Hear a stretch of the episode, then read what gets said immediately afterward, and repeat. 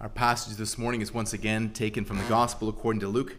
Um, this morning we'll be looking at Luke chapter 9, verses 18 to 27. Luke chapter 9, verses 18 to 27. Now it happened that as he was praying alone, the disciples were with him, and he asked them, Who do the crowds say that I am? And they answered, John the Baptist, but others say Elijah and others that one of the prophets of old has risen. Then he said to them, But who do you say that I am? And Peter answered, The Christ of God. And he strictly charged them and commanded them to tell no one, saying, The Son of Man must suffer many things and be rejected by the elders and the chief priests and the scribes and be killed, and on the third day be raised. And he said to all, If anyone would come after me, let him deny himself and take up his cross and follow me. For whoever would save his life will lose it, but whoever loses his life for my sake will save it. For what does it profit a man if he gains the whole world and loses or forfeits himself? For whoever is ashamed of me and of my words, of him will the Son of Man be ashamed when he comes in his glory and the glory of the Father and of the holy angels. But I tell you truly, there are some standing here who will not taste death until they see the kingdom of God. This is the word of our Lord. Please be seated.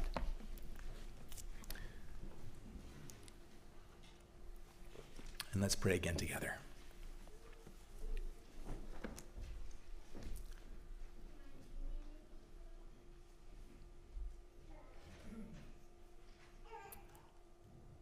Lord Jesus Christ.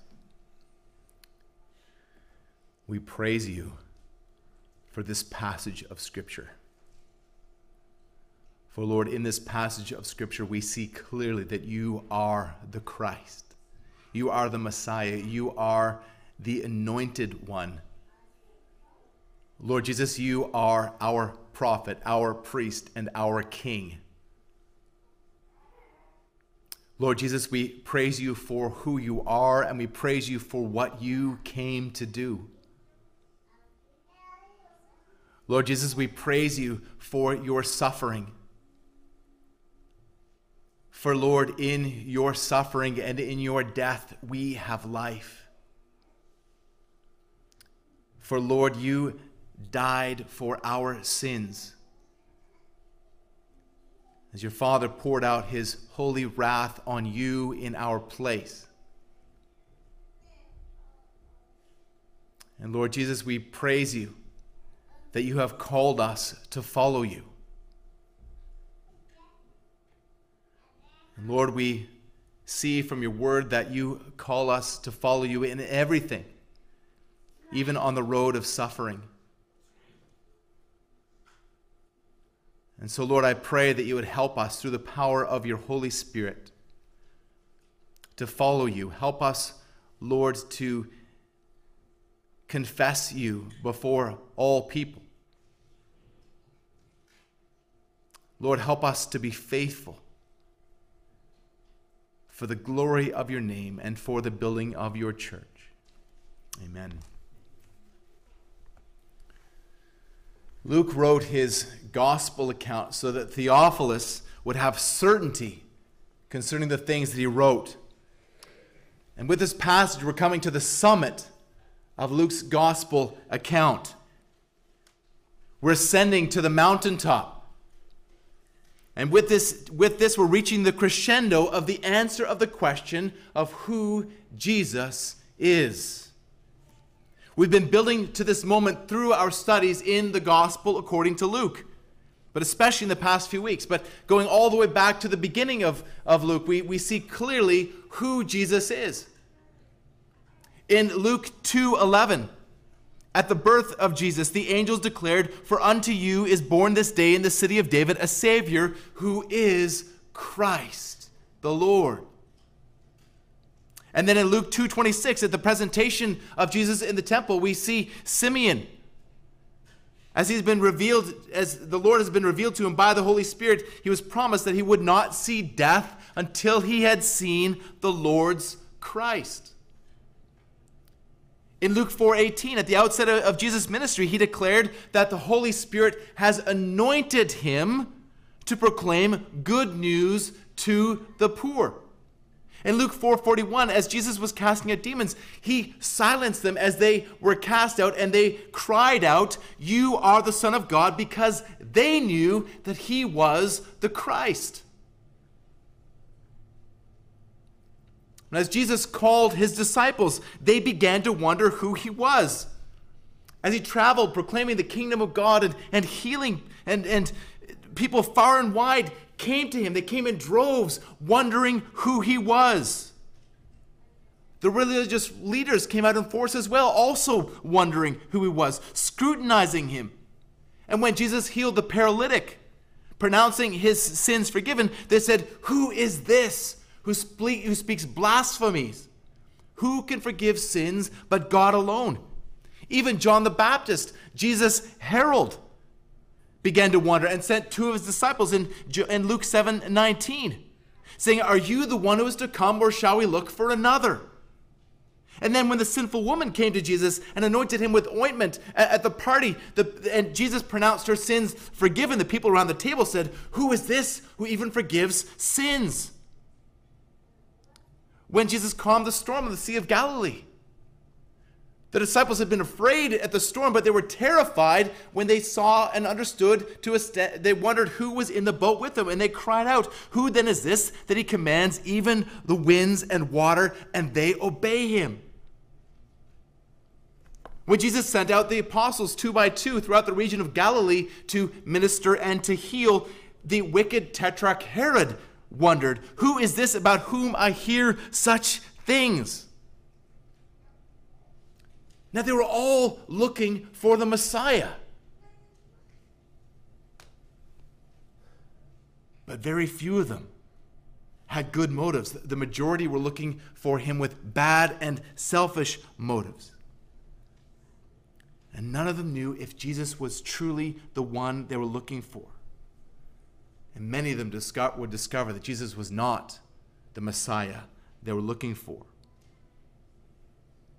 This passage, along with what we're going to look at next week, is marks the crescendo to the answer of Jesus' question, Who do you say that I am? The parallels are in Matthew 16, 13 to 16, and Mark 8, 27 to 29, where we hear Peter's confession, You are the Christ. Next week, we're going to hear the answer from God Himself. Now, the question of who Jesus is is a crucial one. It's the most important question.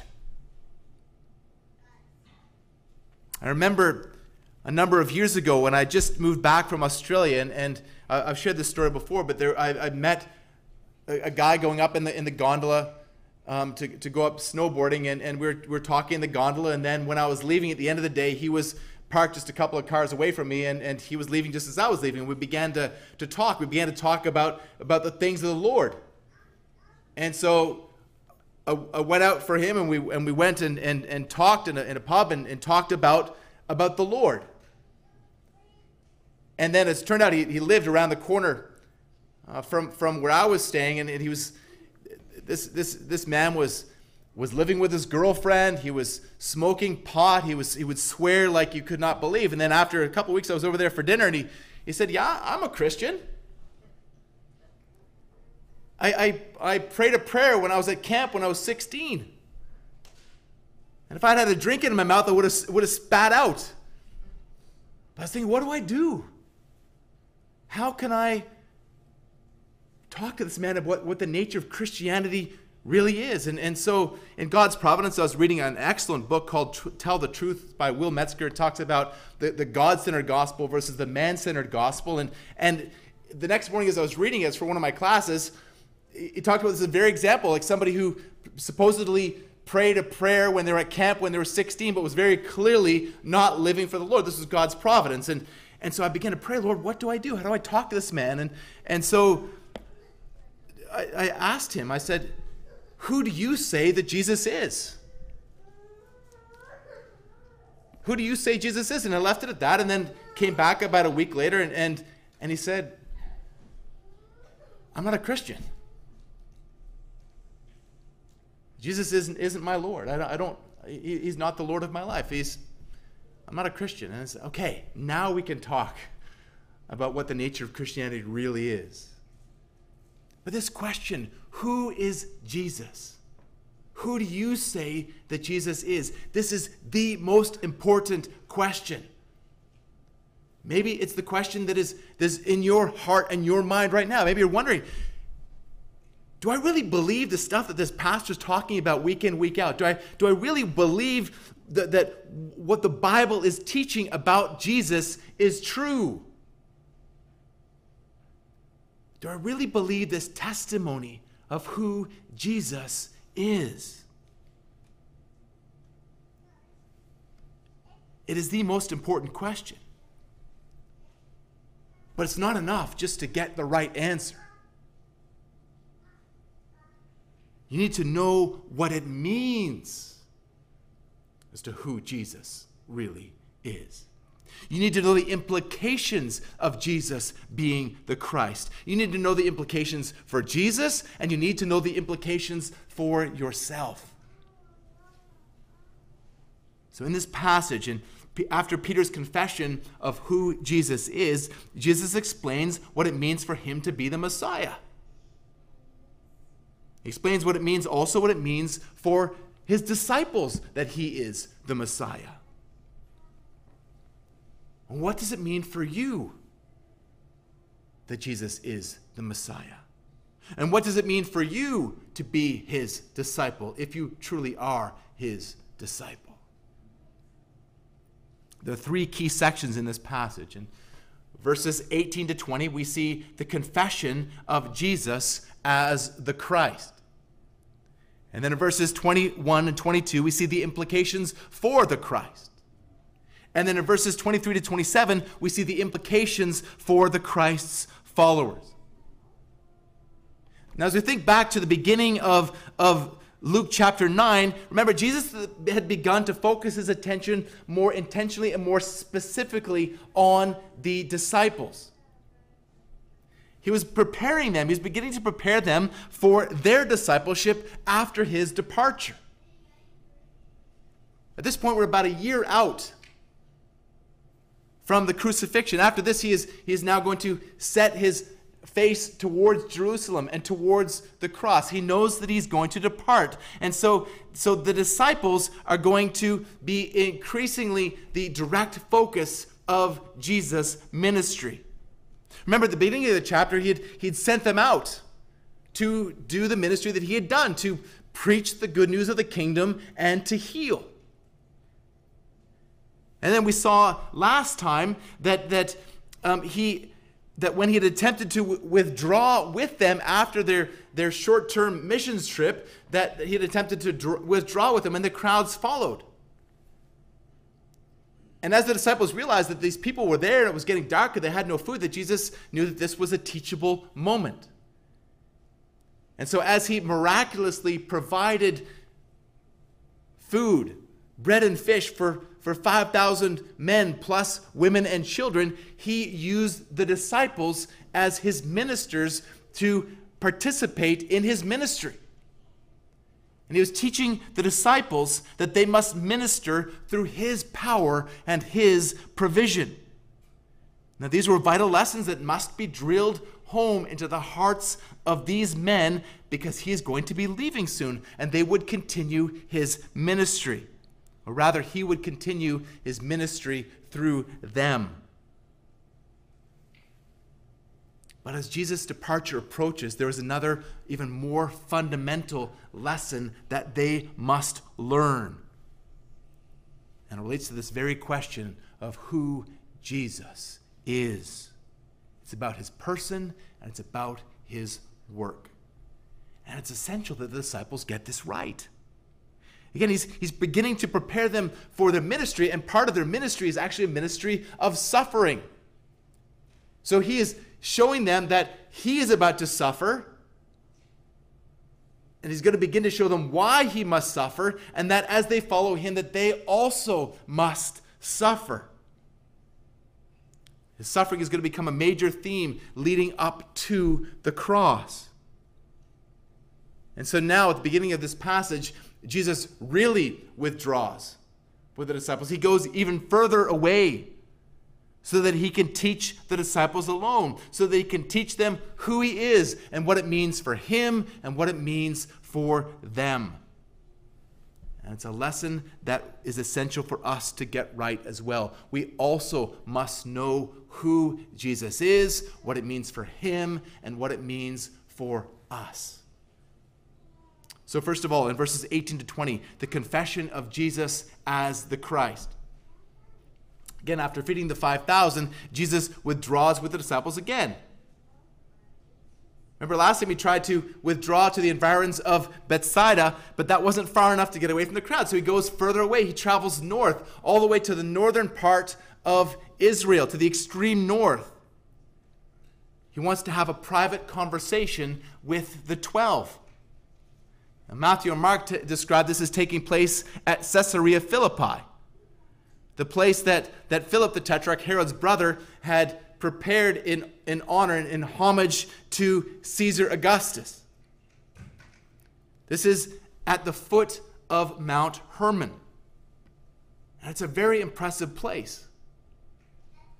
At 2,814 meters, the peak of Mount Hermon is over 500 meters higher than the summit of Big White.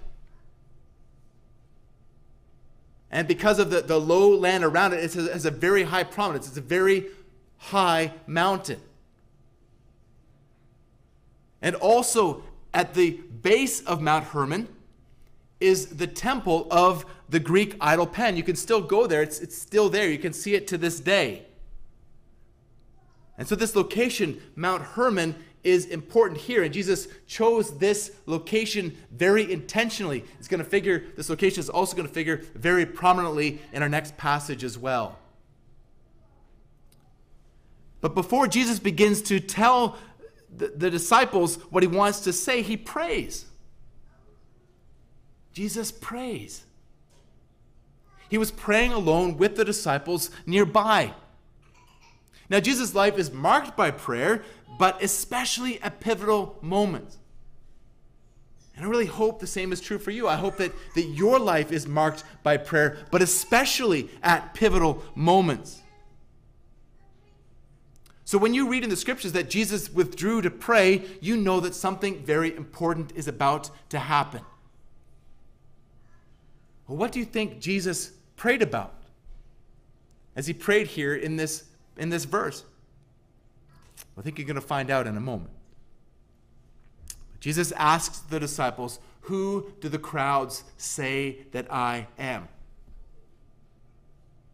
Now, notice that the, the disciples didn't go to Jesus with the question, he went to them with the question.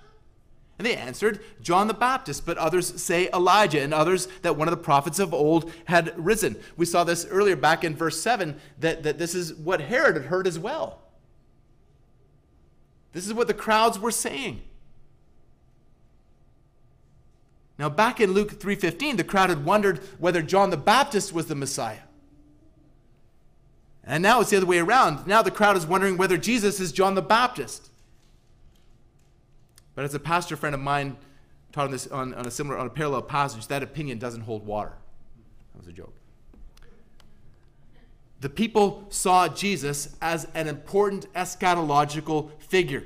They saw him as the fulfillment of Scripture. They didn't understand how he was the fulfillment of, of Scripture or or, specifically what he came to do in the fulfillment of Scripture, but they, they knew that there was something unique, something special about Jesus. Now they viewed him with respect, but they still lacked insight into who he really was. It reminds me of what I, I see taking place in our culture. That there's, there are a variety of opinions as to who Jesus is. Some might concede that he was a good man or, or, or a wise teacher or even a prophet. And Jesus was all of those things. However, if he was only those things, he was none of those things. If Jesus was only a good man, or only a wise teacher, or only a prophet, he was none of them. Uh, Jesus is about to declare who he really is, and, and if Jesus is not who he says he is, then he isn't the Lord. He's either a liar or he's a lunatic. He can't be a good man or a wise teacher or a prophet unless he really is the Lord. So now Jesus asks the disciples themselves, But who do you say that I am? Not just about what the crowds are saying, what do you say? They've been walking with him closely. They've, they've seen the miracles that he's performed. They've, they've heard his teaching. Who do you say that I am? Well, as usual, Peter speaks for the others and he answers, the Christ of God. The Christ of God. Now, Christ is not Jesus' surname, it's his title. The term Christ comes from the Greek word for anointed one, Messiah in Hebrew. Now, anointing the Old Testament was, was anointing with oil, and it was done for special service, especially for prophets, priests, and kings.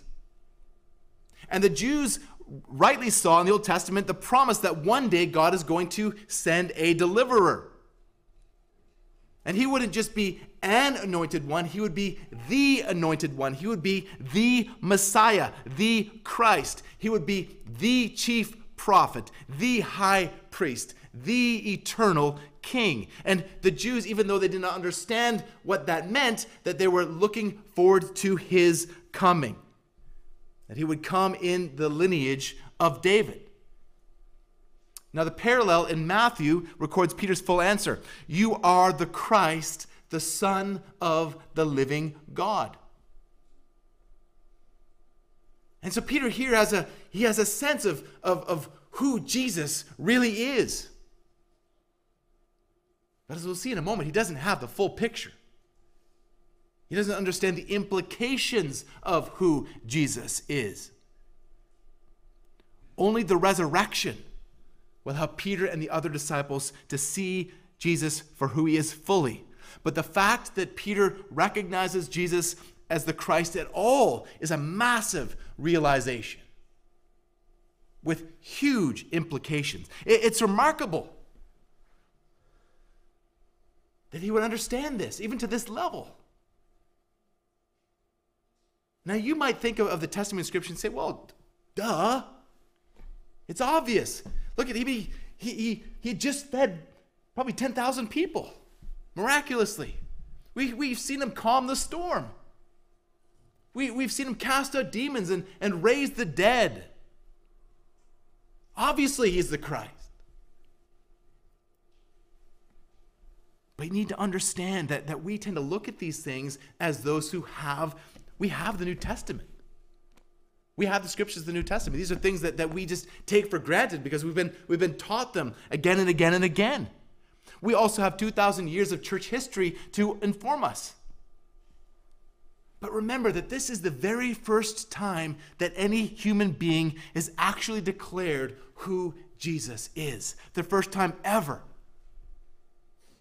Angels and demons had declared it. They declared that Jesus was the Messiah, but to this point, no human being had done it ever.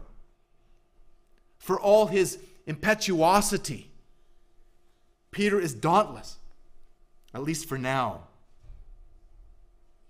I think one of the things, as an aside, that we have to realize is that, that, that often our strengths have a corresponding weakness. And part of growing in maturity is beginning to figure that out. But how did Peter figure this out? How did the same man who with the others was terrified when Jesus calmed the storm and, and wondered who Jesus is suddenly get it? I believe the answer is in verse 18. I believe Peter's answer in verse 20 is the answer to Jesus' prayer in verse 18. That when Jesus prayed, he was praying specifically for the disciples as he was about to ask them this question. God revealed this to Peter. God revealed to Peter that Jesus is the Christ. Turn with me in, in, your Bible for a moment to Matthew chapter 16. This is the parallel passage. Look at verse 17. After Peter confesses that Jesus is the Christ, the Son of the living God, Jesus answered him, verse 17, Blessed are you, Simon Barjona, for flesh and blood has not revealed this to you, but my Father who is in heaven. Peter didn't just figure this out. This answer has been revealed to him by God. Well, so let's come back to the question for you who do you say Jesus is? And how are you going to figure it out? Are you going to rely on the opinions of men? Are you going to look to popular culture? Will you be deceived by fake news? Will you form your own speculations, presuppositions, and conclusions? I hope and pray not. Your understanding of who Jesus is must be revealed to you by God through His holy word. If you want to know who Jesus is, you need to go to the scriptures. Now, as I mentioned earlier, we have the, the, the benefit of the New Testament, but it's there in the Old Testament as well, isn't it? All the way through the Old Testament, it all points to Jesus Christ. It all points to who Jesus is and, and what Jesus is going to do. But it's there in shadows and types. We get the fullness in the New Testament. As we look at the whole biblical picture of who Jesus is, we understand who he is.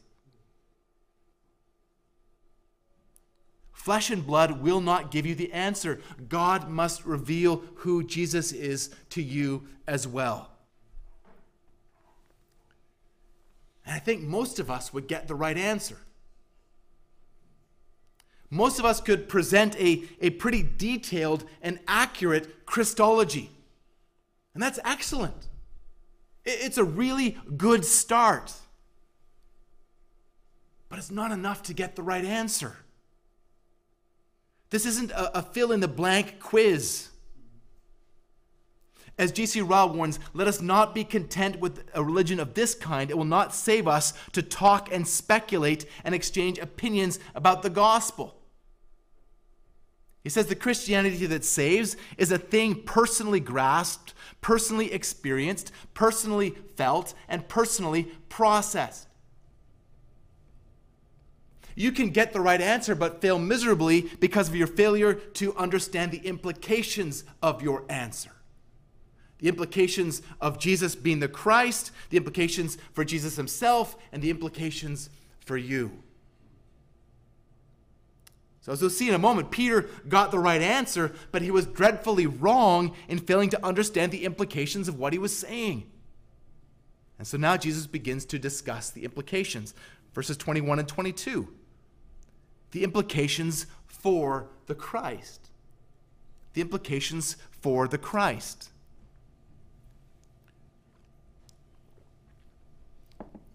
Having established in no uncertain terms that Jesus is the Christ, Luke now records Jesus' instruction as to the implications for the Christ. His person has been presented, and now we're going to hear about his work. Jesus is going to teach the disciples and us about his work. And Jesus begins by focusing on the necessity of his suffering. The Christ will be exalted, but only after suffering. But first, Jesus commands his disciples to keep his identity a secret. And we've talked about this before. This is sometimes referred to as the messianic secret. You see, this is in Matthew as well, but especially in Mark. Jesus sometimes commands people not to tell others who he is. Now, the question is why? Well, I think you'll see it in the next verse. But there's already been many revolts by people who claimed to be the Messiah. People would follow anyone who, almost anyone who claimed to be the Messiah. And Jesus was seeking to avoid a messianic frenzy. Many Jews were eagerly looking for the Messiah, but for deliverance from Roman occupation. They were looking for a political Messiah. People are still looking for a political Messiah. But Jesus didn't come to be a political Messiah, at least not yet. It's a matter of timing. So then, why does Jesus keep his, want to keep his identity as the Messiah a secret? Again, the context provides the answer. Jesus' mission led to the cross and through the cross. And so Jesus declares in verse 22 the Son of Man must suffer many things and be rejected by the elders and the chief priests and the scribes and be killed and on the third day raised. If, if Jesus was, was taken as they tried in, in John chapter 6 to, make, to forcibly make him king, it would have circumvented the cross. But Jesus knew that the cross had to happen. Now, this is the first time that Jesus speaks directly about his death in the scriptures. Again, it's there all through the Old Testament in shadows and types. And even into earlier in the, in the, in the Gospel of Luke, because Luke had included allusion to Jesus' death in Simeon's words to Mary, in prophesied in uh, Luke 2:35, and a sword will pierce through your soul also, and Jesus had implied it when he spoke to the disciples about the bridegroom being taken away from them in Luke 5 35, but now he speaks openly about his death. Again, this is the first time that Jesus speaks openly about his death, and it's also the first time that he speaks about his resurrection. He must suffer humiliation before his exaltation. So in verse 22, Jesus uses four verbs to describe what's going to happen to him. He's to suffer, he's to be rejected, he's to be killed, and he is to be raised. Christ is to suffer. He must suffer many things. The disciples had no idea what was in store for Jesus at the hands of wicked men. As they're going to mock and torture him mercilessly. Even before nailing him to the cross, they're going to spit on him. They're going to beat him. They, are going to scourge his flesh with a, a leather whip tied with, with bone and metal at the end. They would mockingly place a, a, crown of thorns on his head and then hit his head with sticks so that the two inch long thorns would be driven into his scalp. He would be barely recognizable, even as a human being, by what happened to him even before the crucifixion. And the Christ is to be rejected by the elders and the chief priests and the scribes. This is the Jewish leadership. Those who have, should have been the first to bow before him reject him. Now, the term that is used here for, for rejected has a legal connotation. It's, it's not like being rejected by a peer group in high school. The term suggests that after, after careful scrutiny, to judge someone unworthy as a fraud and therefore to be rejected. These wicked men who had been in positions of authority in Israel now are sitting in the judgment seat of Christ. And it's these men and all men who reject Jesus who will fall before his judgment. The Christ is to suffer, the Christ is to be rejected, and the Christ is to be killed. Already weak from, from the beating and from the, the scourging he just experienced, he was made to carry the heavy crossbeam through the streets of Jerusalem towards Golgotha. And people lined the streets mocking him, spitting again at him, throwing garbage at him. When he finally arrives, spikes will be driven through his hands and his feet, fastening him to the wooden cross. Blinding white pain would surge through his body as the cross was lifted and dropped into the hole in the ground. And every breath would be agony. He has to put weight on those spikes through his hands and his feet just to breathe. But that pain pales in comparison to the fact that this is no mere man who is suffering. This is the God man. This is the sinless Lamb of God who is hanging on that cross. He is suffering not for his sins, because he was sinless, he is suffering for our sin.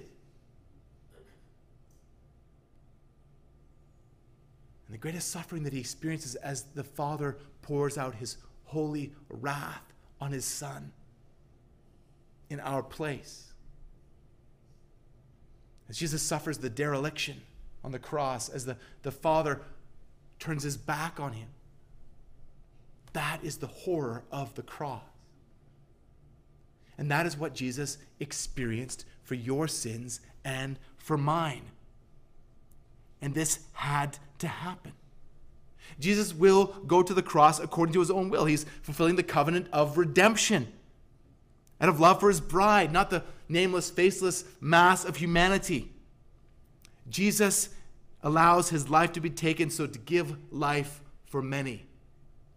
J.C. Ryle says his death was the result of the eternal counsels of the Trinity.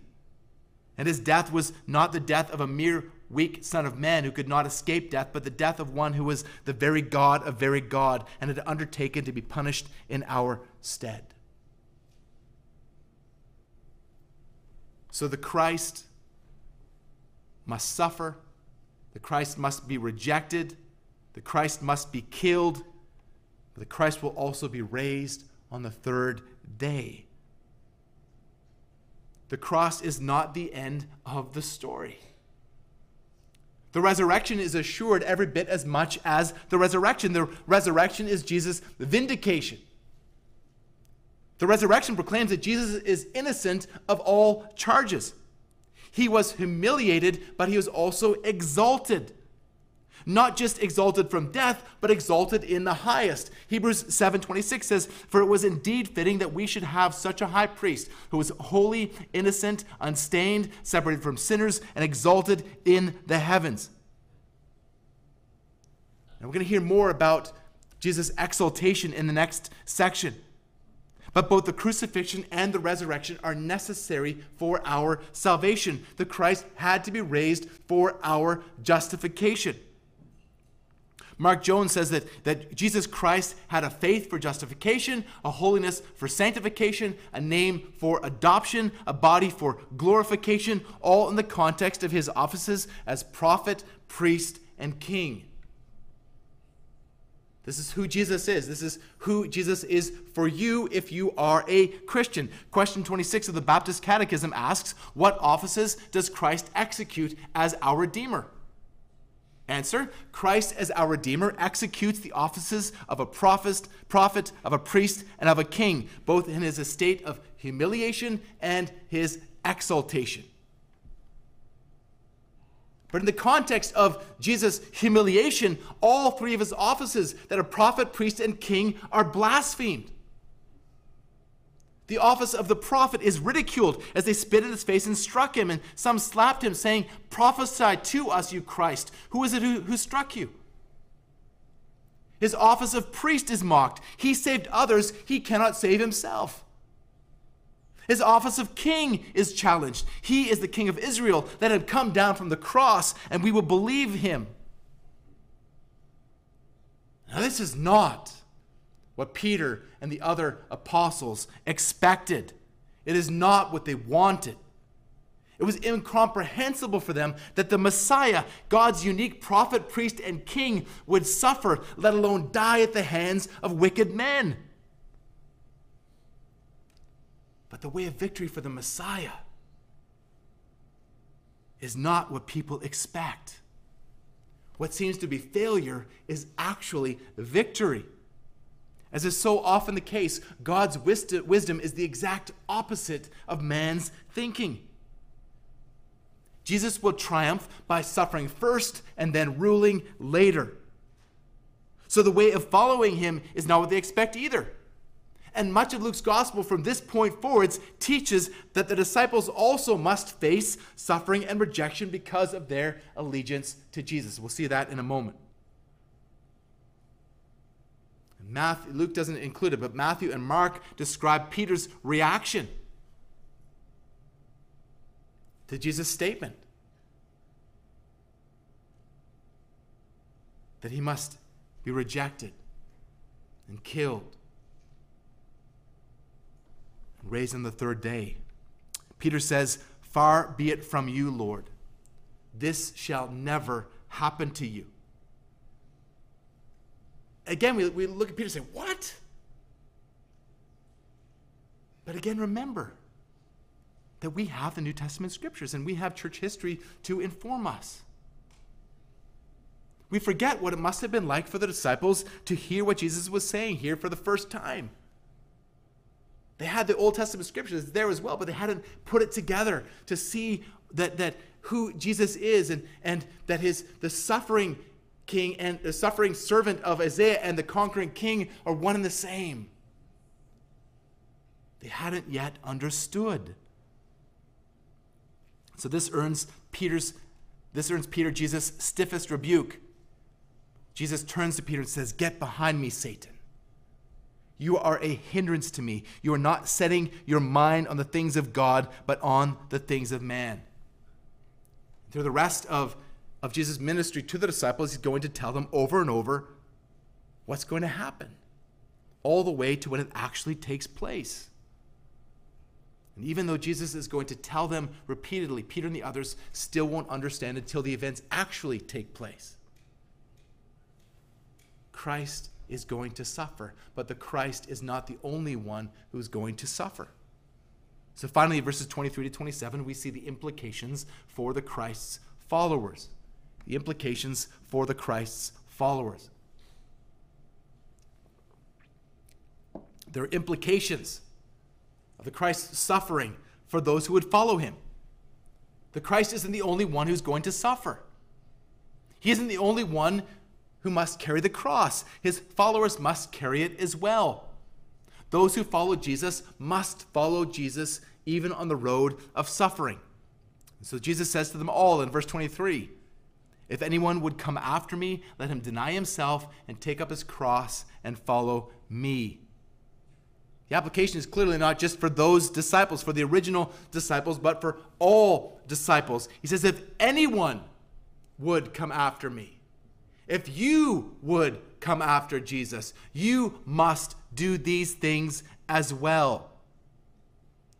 These are the implications for anyone who wants to follow Jesus. Jesus gives three commands, three imperative verbs deny yourself, take up your cross, and follow me. Three commands. Deny yourself. You must forsake yourself.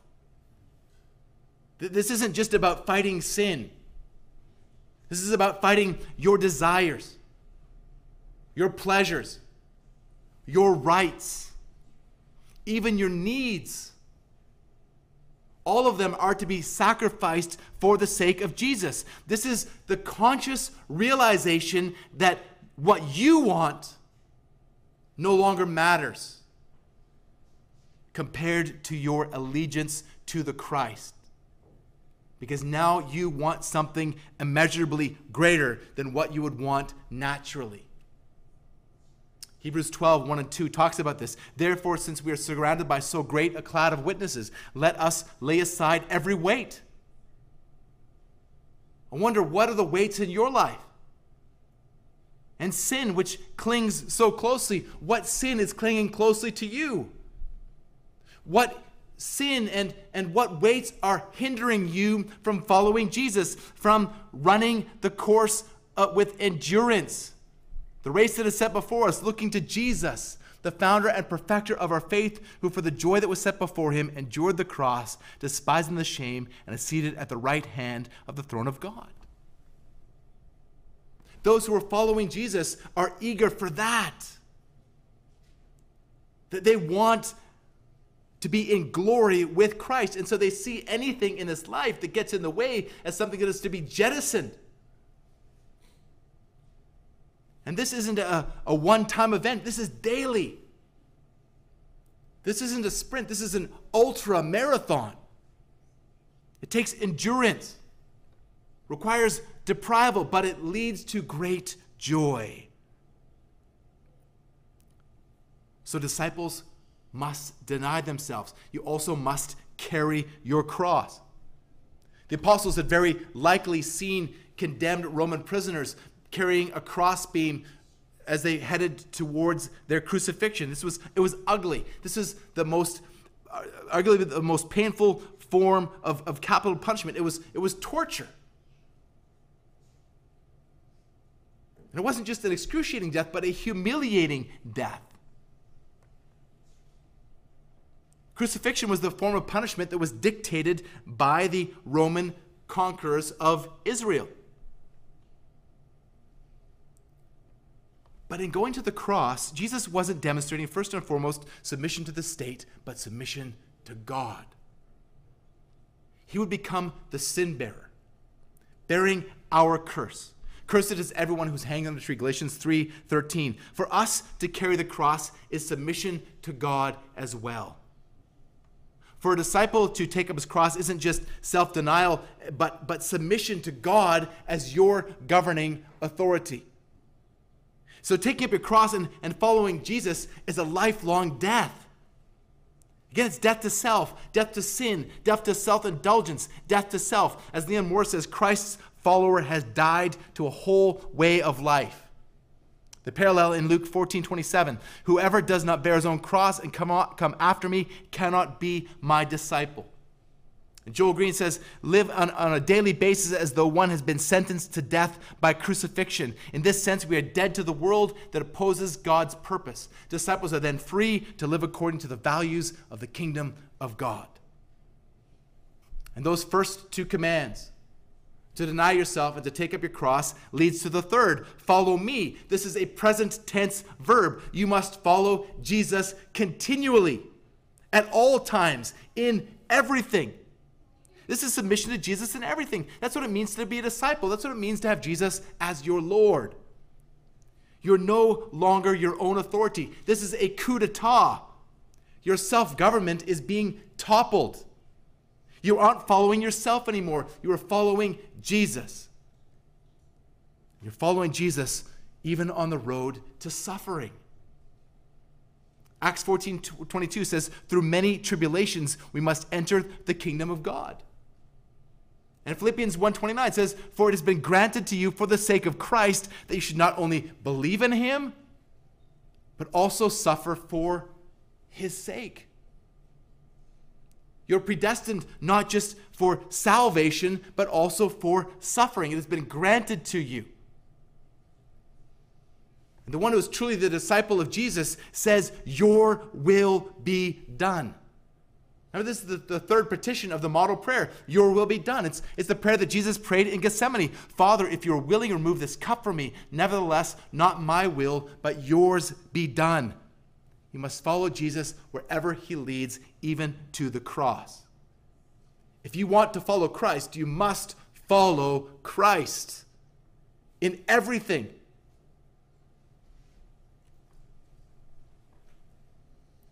Stop and ask yourself are you following Christ in everything?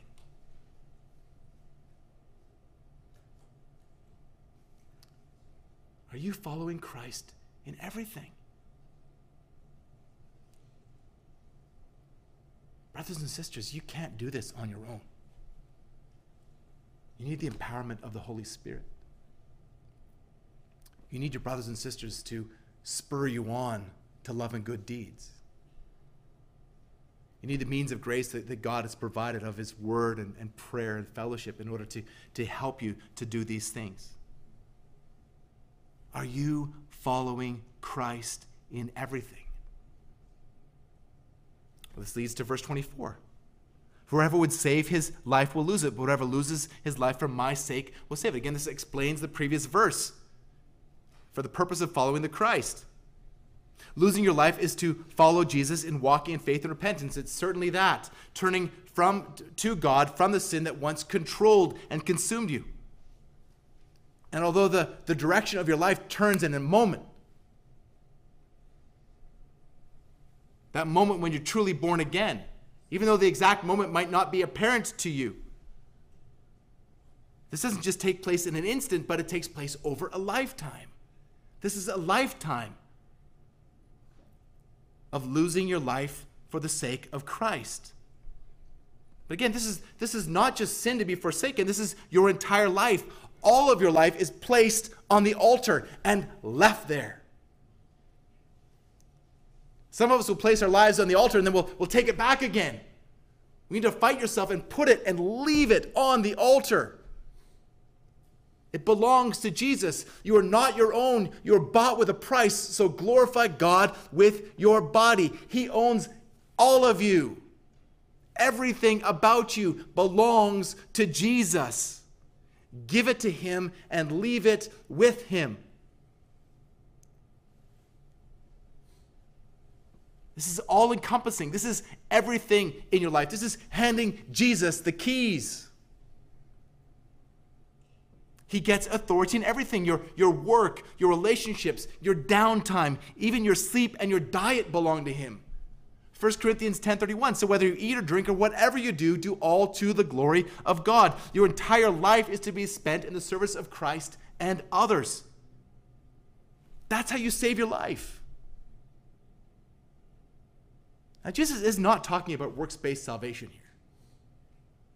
You don't earn your salvation by doing this, but those who have received the free gift of salvation will do this. This is part of the fruit of being truly born again. And again, if you want to save your life, you lose your life. You give it up. This is again showing that God's wisdom is the exact opposite of man's thinking. You can lose your life while trying to save it. those who are living for their best life now will be in for a very rude awakening. Is there anything that is keeping you from following Jesus? Now, there is absolutely no hint of exaggeration here when I say that nothing, absolutely nothing, not even your family, not even your life, is worth comparing to the value of Christ. So in verse 25, for what does it profit a man if he gains the whole world and forfeits himself? Losing your life means forsaking the world's acceptance. It means forsaking the world's values and its treasures. Turn with me for a moment, please, to 1 John chapter 2. In 1 John, which is really a, a showing how you can, the evidence of salvation. If, if you're struggling with assurance of salvation, 1 John is very helpful for you to have a biblical understanding of whether you truly are born again. 1 John 2:15. Do not love the world or the things of the world. If anyone loves the world, the love of the Father is not in him. For all that is in the world, the desires of the flesh, the desires of the eyes, and the pride of life is not from the Father, but from the world. So living for the world's acceptance means that you value the approval of, un, of the ungodly as opposed to God's approval. Living for the world's values means that you are taking your cues for right and wrong from the wicked. Living for the world's treasures means you are seeking the thorns and the thistles which will eventually choke out your spiritual life. But if you live for the world's acceptance, you are rejecting God and will be rejected by God. If you adopt the world's values, you will be disowned by God. If you seek after the world's treasures, you will lose everything. And I think of those who are rich in the things of the world but are destitute of Christ. Psalm 37 20 says, But the wicked will perish, and the enemies of our Lord are like the glory of the, of the pastures. They vanish, like smoke, they vanish away. Think of the rich man and Lazarus from Luke 16. How the rich man was, was comfort in his palatial estate, and, and the, the poor man Lazarus was, was at his gate begging. And they both died, and Lazarus was carried up to Abraham's side, but the rich man went to Hades where he was tormented. And Abraham said to the rich man, Child, remember that in your lifetime you received good things, and Lazarus in like manner bad things, but now he is comforted here, and you are in anguish. The richest people in the world, if they don't have Jesus, will curse the treasures that, they, that consume them in this life.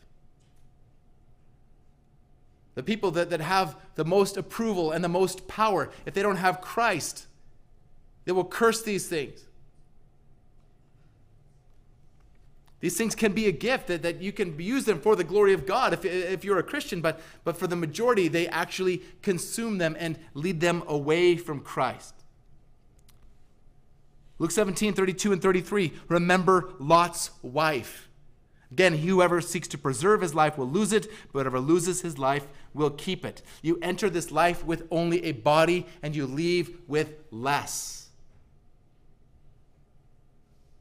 Your soul is your most valuable possession. It is of inestimable worth. Your soul is worth more than the world. Brothers and sisters, Jesus suffered for your sins. He was punished so that you do not have to suffer eternally. What temporary deprivation, what, what temporary suffering is too great to face out of love for Christ? What path is too hard to keep you from following Jesus? There's going to be suffering for every believer in this life, but it doesn't end there. Thankfully, it doesn't end with suffering. This isn't masochism. It's not suffering for suffering's sake. There is light at the end of the tunnel. Glory is promised. We're going to suffer, but it is temporary. Please turn to Romans 2, verse 6. Romans 2, verse 6.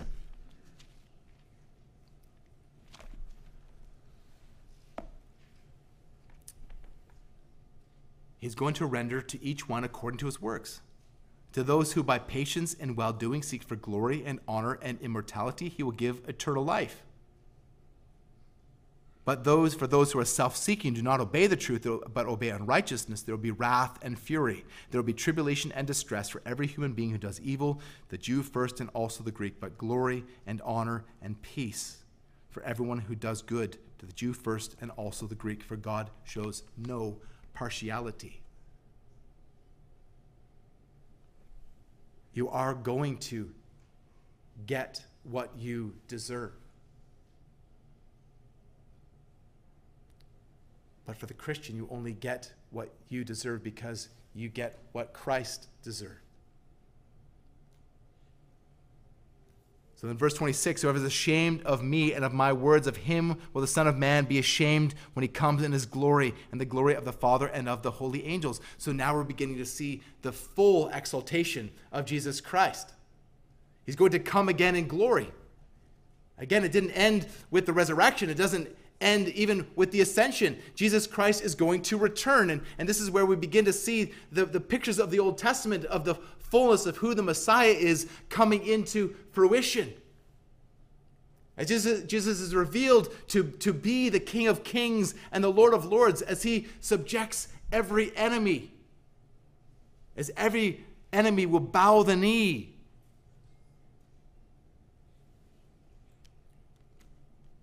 So when Jesus comes in his glory, will Jesus be ashamed of you?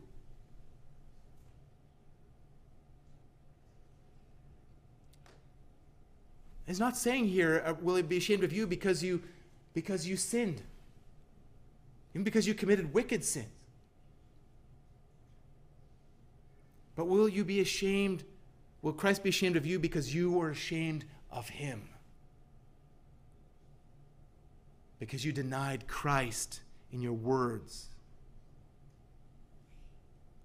How do you respond to Jesus and, and how do you respond to his teaching?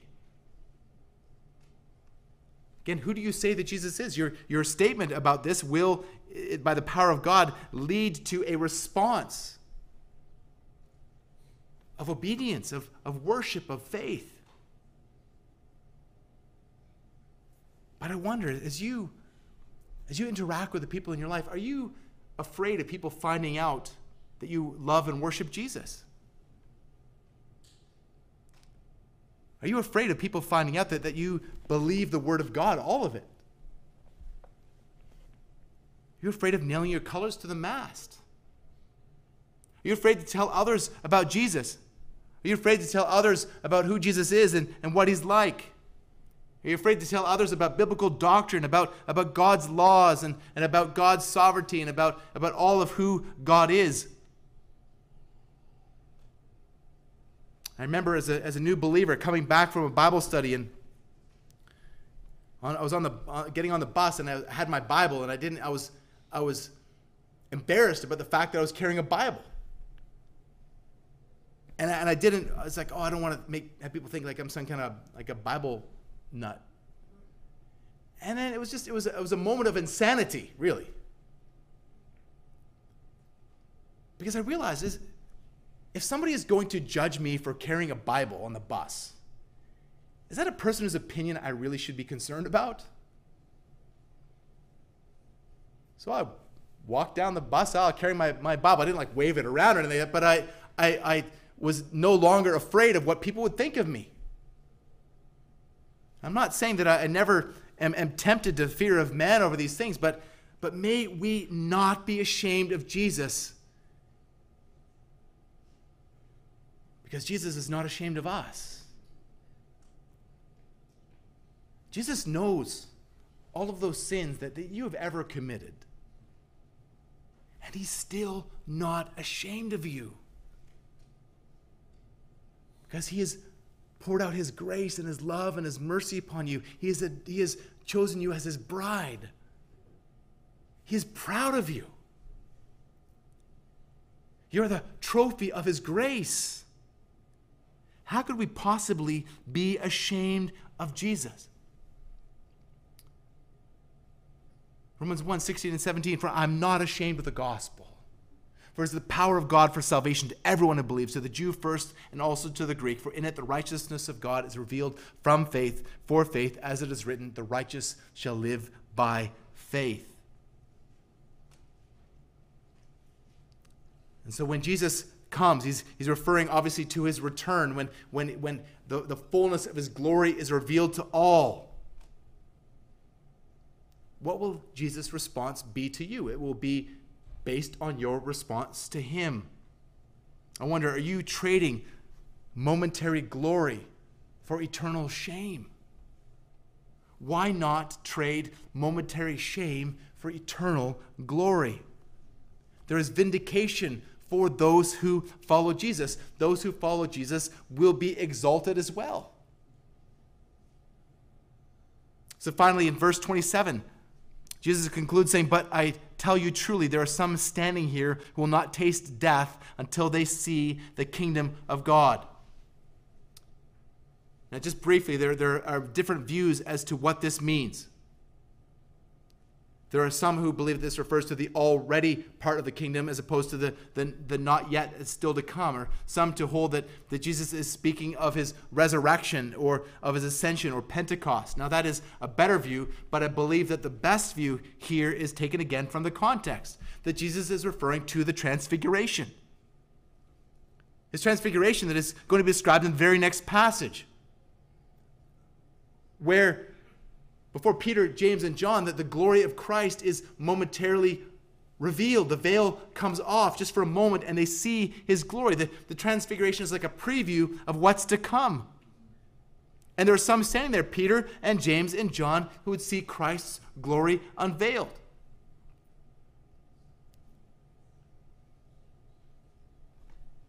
And so we've seen this week, we've seen Peter's confession of Jesus as the Christ, and then next week in the Transfiguration, we're going to see God the Father's declaration as to who Jesus really is.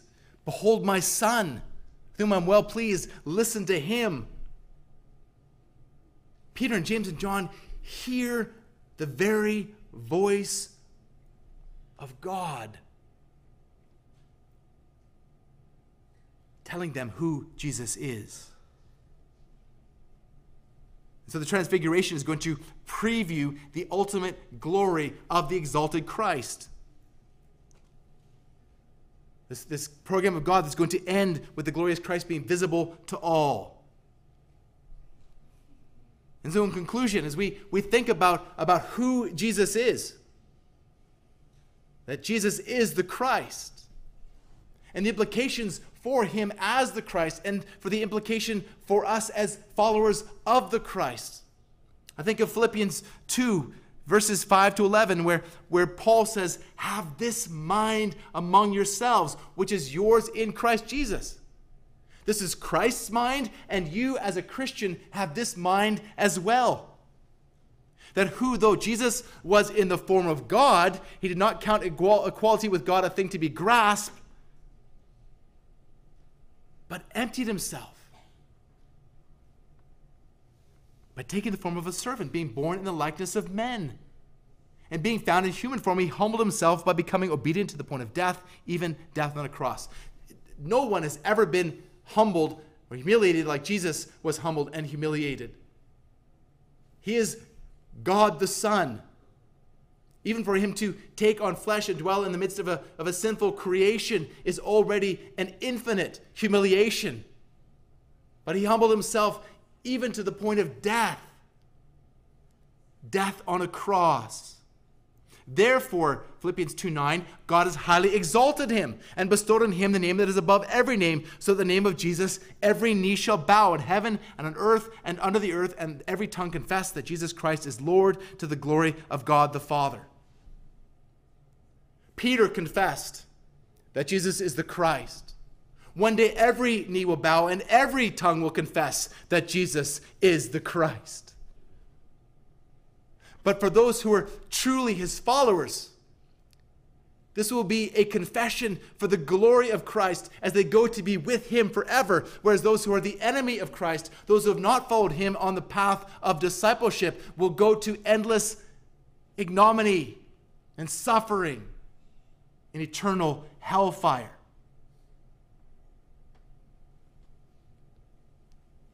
The path of Christ leads to the cross. And the path of Christ for the followers of Christ leads also through the cross to eternal glory with Christ in heaven. Let's pray together. Our Lord and Savior Jesus Christ, we praise you, for you are indeed the Christ. Lord, I pray that through the power of your Holy Spirit, you would reveal in the fullness what it means that you are the Christ. That every heart will confess Jesus as Christ, as the Christ. And that we will all follow him wherever he leads. For the hope that we have before us for the glory of your name and for the building of your church. Amen.